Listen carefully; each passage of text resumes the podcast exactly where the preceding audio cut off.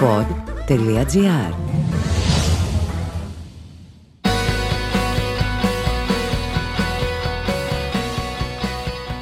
Τι το ξεχωριστό έχει το 261ο χιλιόμετρο της Εθνικής Οδού Θεσσαλονίκης Αθηνών; Ποτέ δεν το κατάλαβα. Ούτε πέντε πόντους χιόνι δεν είχε. Ακόμα και οι πλαγιές σε εκείνο το σημείο ήταν αχιόνιστες. Οι προειδοποιήσεις όμως ήταν σαφείς και εν πολλής τρομακτικές. Διακόπτεται η κίνηση όλων των οχημάτων στο 261ο χιλιόμετρο. Στα ελληνικά και στα αγγλικά, εναλλάξ παρακαλώ. Σε εκείνες τις φωτεινές επιγραφές που έχουν πλέον όλες οι λεωφόροι για να σου πούν καλό ταξίδι και μην τρέχεις. Τώρα όμως η επισήμανση ήταν μία. Στο 261 χιλιόμετρο, ας το λέμε έτσι, η εθνική είναι κλειστή. Μια στιγμή όμως να σας ορίσω τον χρόνο και τον τόπο που συμβαίνουν όλα αυτά.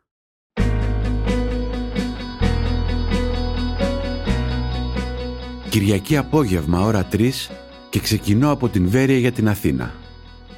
Τα site ήδη γράφουν ότι η Μπάρμπαρα κλείνει κατά διαστήματα την εθνική.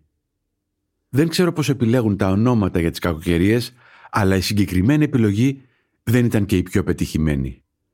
Αν ας πούμε μου έλεγαν «Ο Μανούσος κλείνει την εθνική», μάλλον θα ήταν πιο πιστικό. Για μένα τουλάχιστον, που στο νου μου φέρνω έναν κρεοπόλι δύο μέτρα με τσιγκελωτό μουστάκι που στην αγκαλιά του χωρούσαν δέκα κατσίκια σφαγμένα. Τέλος πάντων, Μπάρμπαρα, Μπάρμπαρα. Εγώ το ταξίδι για την Αθήνα θα το έκανα ή έστω θα το επιχειρούσα. Το αυτοκίνητο ήταν 4x4 και βέβαια είχα προμηθευτεί από τον περισσινό χιονιά τις πιο αξιόπιστες αλυσίδες. Θα πρέπει να ήμουν στο ύψος της Κατερίνης όταν είδα για πρώτη φορά την ανακοίνωση για το 261. Στο ύψος της Λάρισας και ενώ οι προειδοποιήσεις ήταν συνεχείς, είπα να επικοινωνήσω με το κέντρο της τροχέας. Μια κυρία σε πανικό μου είπε κοφτά. Απαγορεύεται η κίνηση από το 261 χιλιόμετρο και μετά. Και μου κλείνει το τηλέφωνο. Κάτι όμως δεν μου πήγαινε καλά.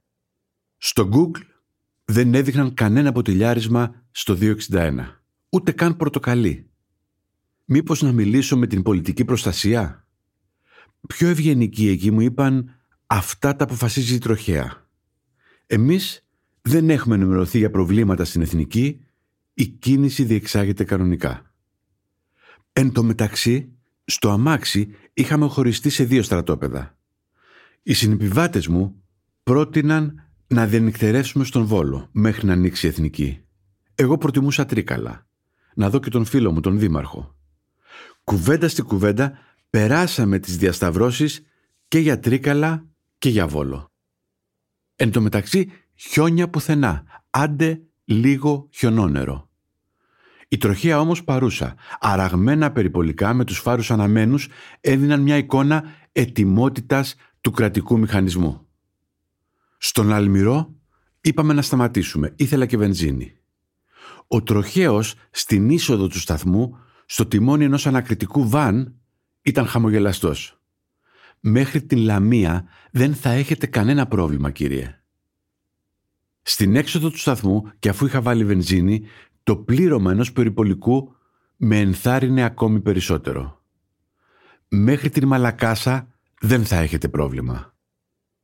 50 μέτρα τους χώριζαν, αλλά άκουγαν μάλλον διαφορετικούς ασυρμάτους. Το σημείο 0 όμως πλησίαζε.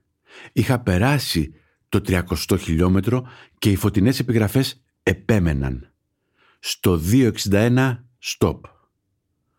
Οι συνεπιβάτες μου ζητούσαν να κάνουμε αναστροφή, γιατί ιδάλλως θα περνούσουμε τη νύχτα στο 261. Σαν κελί μου ακουγόταν. Εγώ όμως τίποτα. 258, 259, 260, σαν να έμπαινα σε ναρκοπέδιο ένιωθα. Χιόνια όμως πουθενά. Μόνο πουλιά στο οδόστρωμα, κάριες νομίζω, αναζητούσαν λίγο νερό στα μικρά αυλάκια που είχαν σχηματιστεί από το χιονόνερο.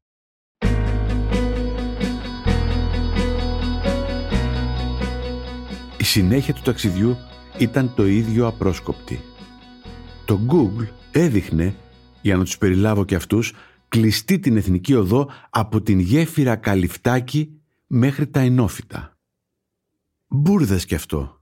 Φορτηγά έριχναν κατά διαστήματα αλάτι στο δρόμο, ενώ εκχιονιστικά, επίσης αραιά και που, καθάριζαν το οδόστρωμα από τον πάγο.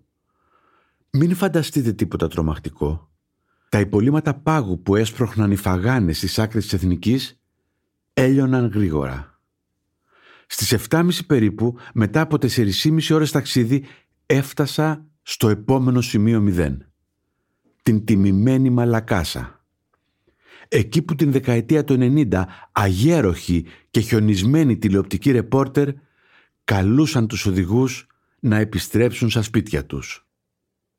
Περασμένες δόξες όμως. Τώρα ένα μόνο περιπολικό με ανοιγμένους τους φάρους σου υπενθύμιζε «Είμαστε εδώ». Τα ίδια και στις Αφίδνες και τον Άγιο Στέφανο. Ακόμα και τα λουλουδάτα παρτέρια της Εθνικής στο ύψος της Κηφισιάς ήταν αχιόνιστα. Στο μεταξύ είχα αρχίσει να ακούω αθηναϊκά ραδιόφωνα που αναμασούσαν λιγμένες ειδήσεις. Κλειστοί δρόμοι και υπενθυμίσεις για τα πρόστιμα που περιμένουν όσους δεν έχουν αλυσίδες. Η ώρα είχε πάει οχτώ. Το σκοτάδι είχε πέσει για τα καλά, αλλά τόσο η Αττική Οδός όσο και η κάθοδος της Κηφισίας δεν είχε ίχνος από χιόνια. Τι συμβαίνει λοιπόν, η Μπάρμπαρα δεν ήρθε ή εγώ ζω σε ένα παράλληλο σύμπαν, σκέφτηκα στρίβοντας στην έρημη και απόκοσμη Αλεξάνδρας. Μόνο ένα περίπτερο ήταν ανοιχτό με στίβες από απόλυτες κυριακάτικες εφημερίδες στο πλάι του. «Για πέντε πακέτα τσιγάρα άνοιξα σήμερα», μου είπε με απόγνωση ο περιπτεράς.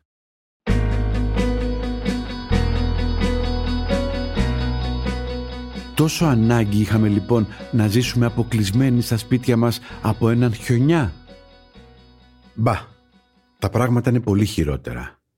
Τα μετεωρολογικά δελτία για τα έκτακτα καιρικά φαινόμενα, εμπλουτισμένα με τις τσιριμόνιες κάποιων μετεωρολόγων, παραδίδουν τη χώρα στην παράλληλη υπερκομματική κυβέρνηση των social media.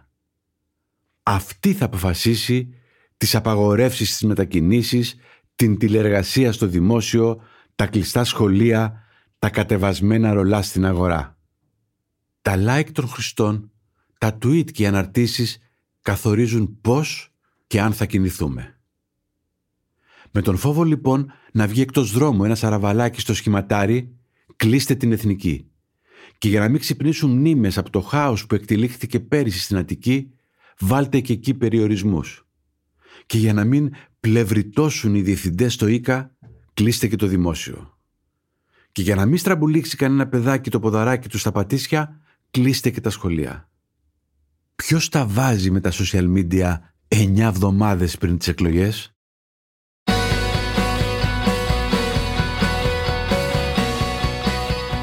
Ήταν το podcast «Τι φάση» αυτή τη φορά με τον Σταύρο Θεοδωράκη. Δημοσιογραφική επιμέλεια Μαριάννα Χιονά. Στους ήχους ο Μάριος Πλασκασοβίτης.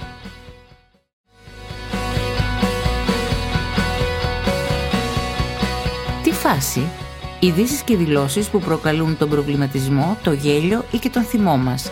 Μια προσωπική ματιά στην επικαιρότητα με την υπογραφή των ανθρώπων του pod.gr.